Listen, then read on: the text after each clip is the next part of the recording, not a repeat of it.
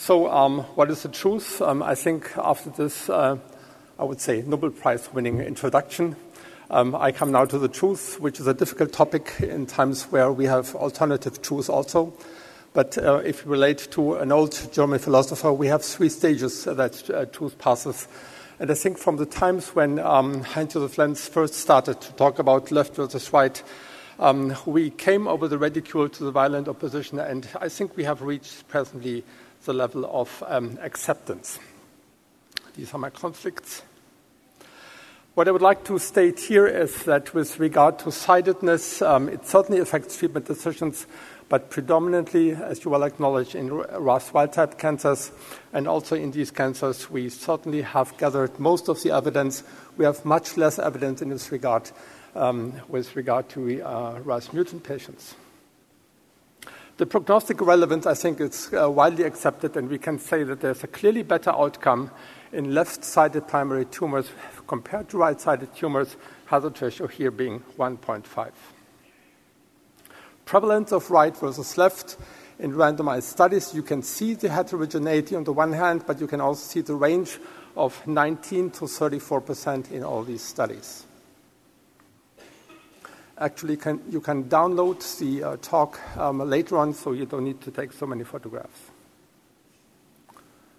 Um, I start with the, um, bevacizumab and the effect of sidedness on its effects. Um, we had a hard time to look at bevacizumab um, due to um, um, the fact that we could not meta-analytically evaluate the data.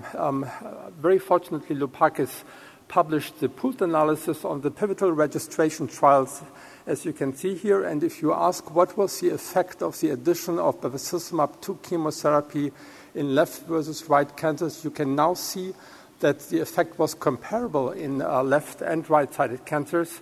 However, this effect became significant, certainly only in left and not in right-sided cancers on the one hand.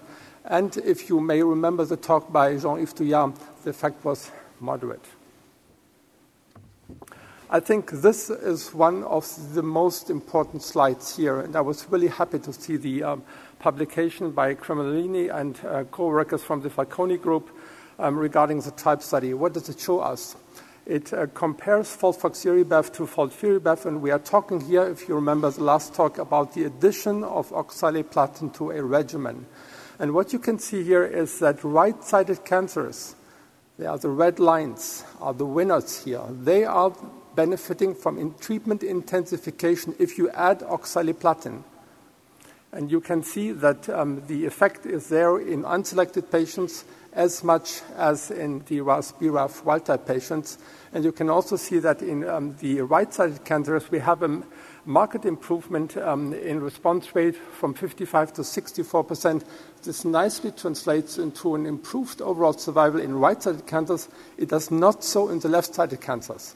And this is in, as we have just uh, heard, stark opposition to what we um, um, have now um, um seen from the CHARTA study.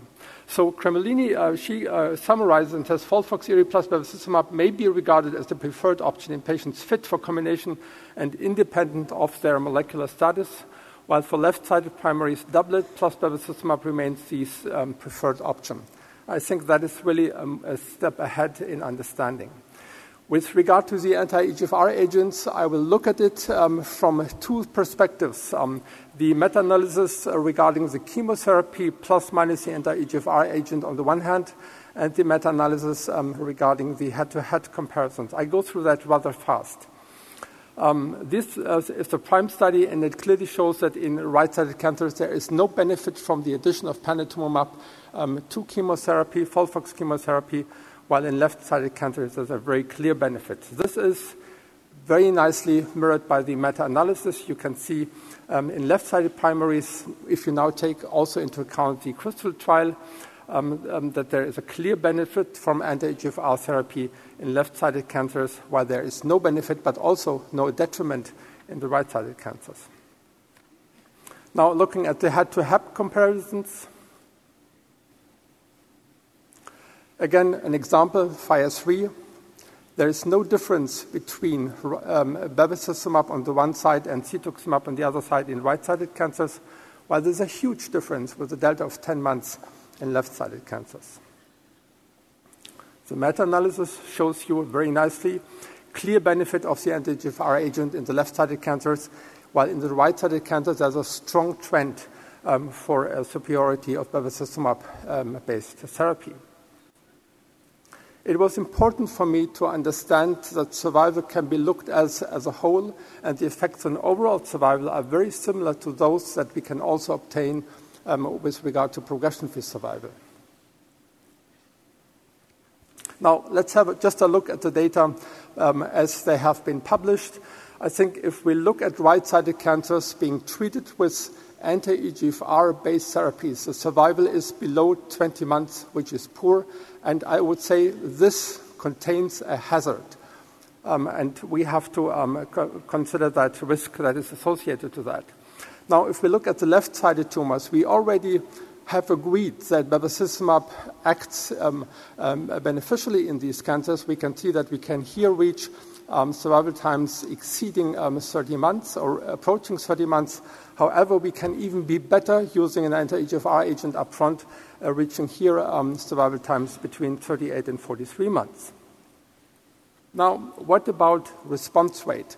And here we go into, uh, an, I would say, an interesting um, area. And that shows um, um, here that the um, effects on response rates may be similar in right and left-sided cancers. You can see here that the hazard ratios are both on the same side um, um, of, the, um, of, the, bar, 2.45 um, hazard ratio in left-sided and uh, 1.4 favoring the anti-EGFR therapy in the right-sided cancers.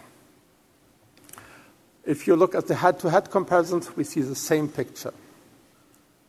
And I think I was really interested to see the um, um, presentation by um, Meinolf Geissler from the AIO.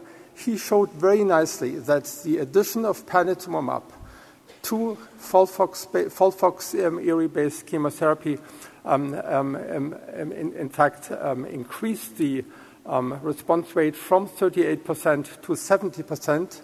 However, this was not associated with an improved progression-free survival, and you can see the forest plot, which is really within the right-sided cancers in favor of FOLFOXIRI chemotherapy and not of the panitumumab addition. So the conclusion here is that in right-sided primary tumors, there is a discordant effect of panitumumab on response rate versus progression-free survival. Later line treatments, I will just cut the story very, very short. We um, are happy to have the NCIC trial, which looked at cetuximab versus best supportive care in last line treatment. What we can see here is in KRAS wild-type patient that cetuximab is actually effective in right-sided cancers, but is certainly much more effective in left-sided cancers. So what is the truth? That was the title. The truth is that there's certainly a continuum of DNA alterations so the separation between left and right maybe look as somewhat crude and artificial. This is very nicely depicted um, in the paper by Loree and co-workers published um, also this year, where you can see the continuum of prevalence of CMS subtypes on the one hand. And if you just um, understand with me that the CMS2 subtype would be the WNT pathway activated and the EGFR pathway uh, sensitive um, group which is also associated with um, the um, um, um, best overall survival, you can see that in left-sided cancers, there is 45% of patients with CMS2, Um, while there is also in right-sided cancers a fraction of 28% with CMS2. So it's too easy to separate right and left. Right-sided cancers have sensitive compartments which do respond to anti-EGFR therapies.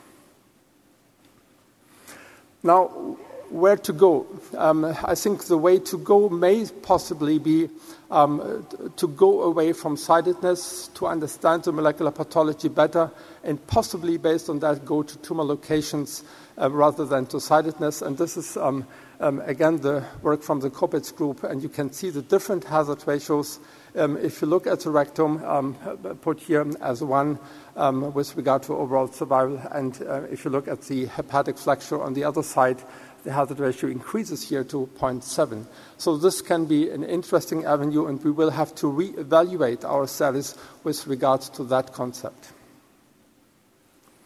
Now, from FIRE 3, we thought to have learned that response, early tumor shrinkage, depth of response could be an indicator, a predictor of overall survival.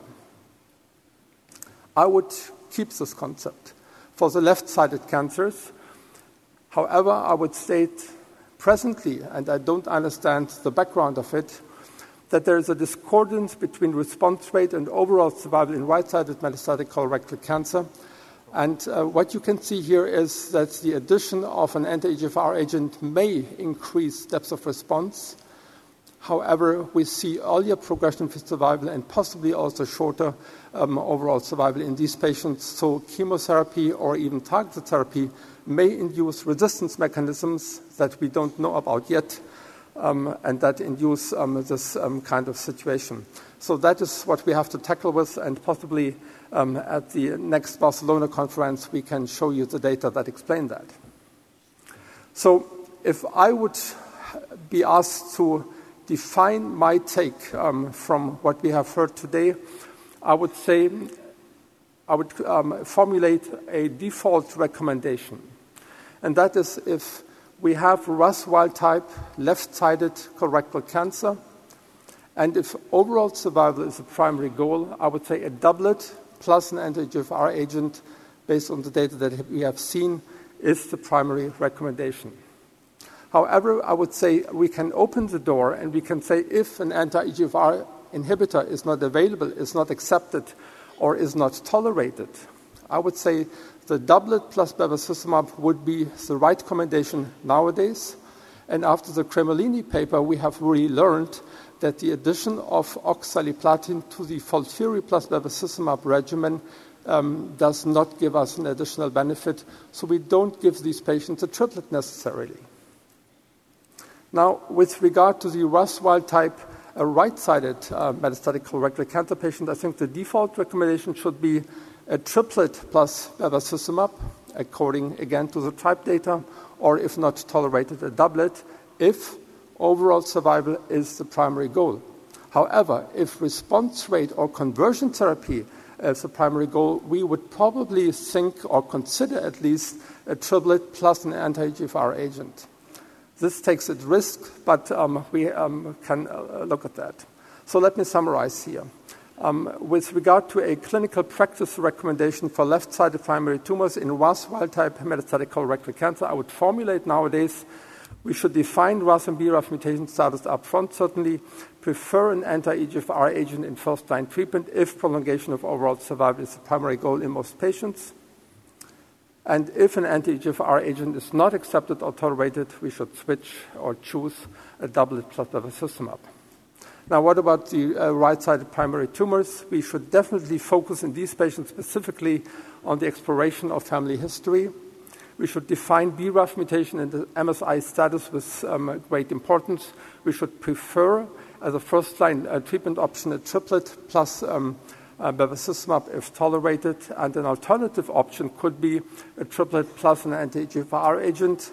However, if tumor reduction or conversion therapy is the primary goal, and if you are willing to evaluate early tumor response, for example, after six to eight weeks, and in case of insufficient response, you need to immediately switch to bevacizumab, uh, bevacizumab-based therapy unless you take the risk that the patient has a shorter survival. Thank you very much.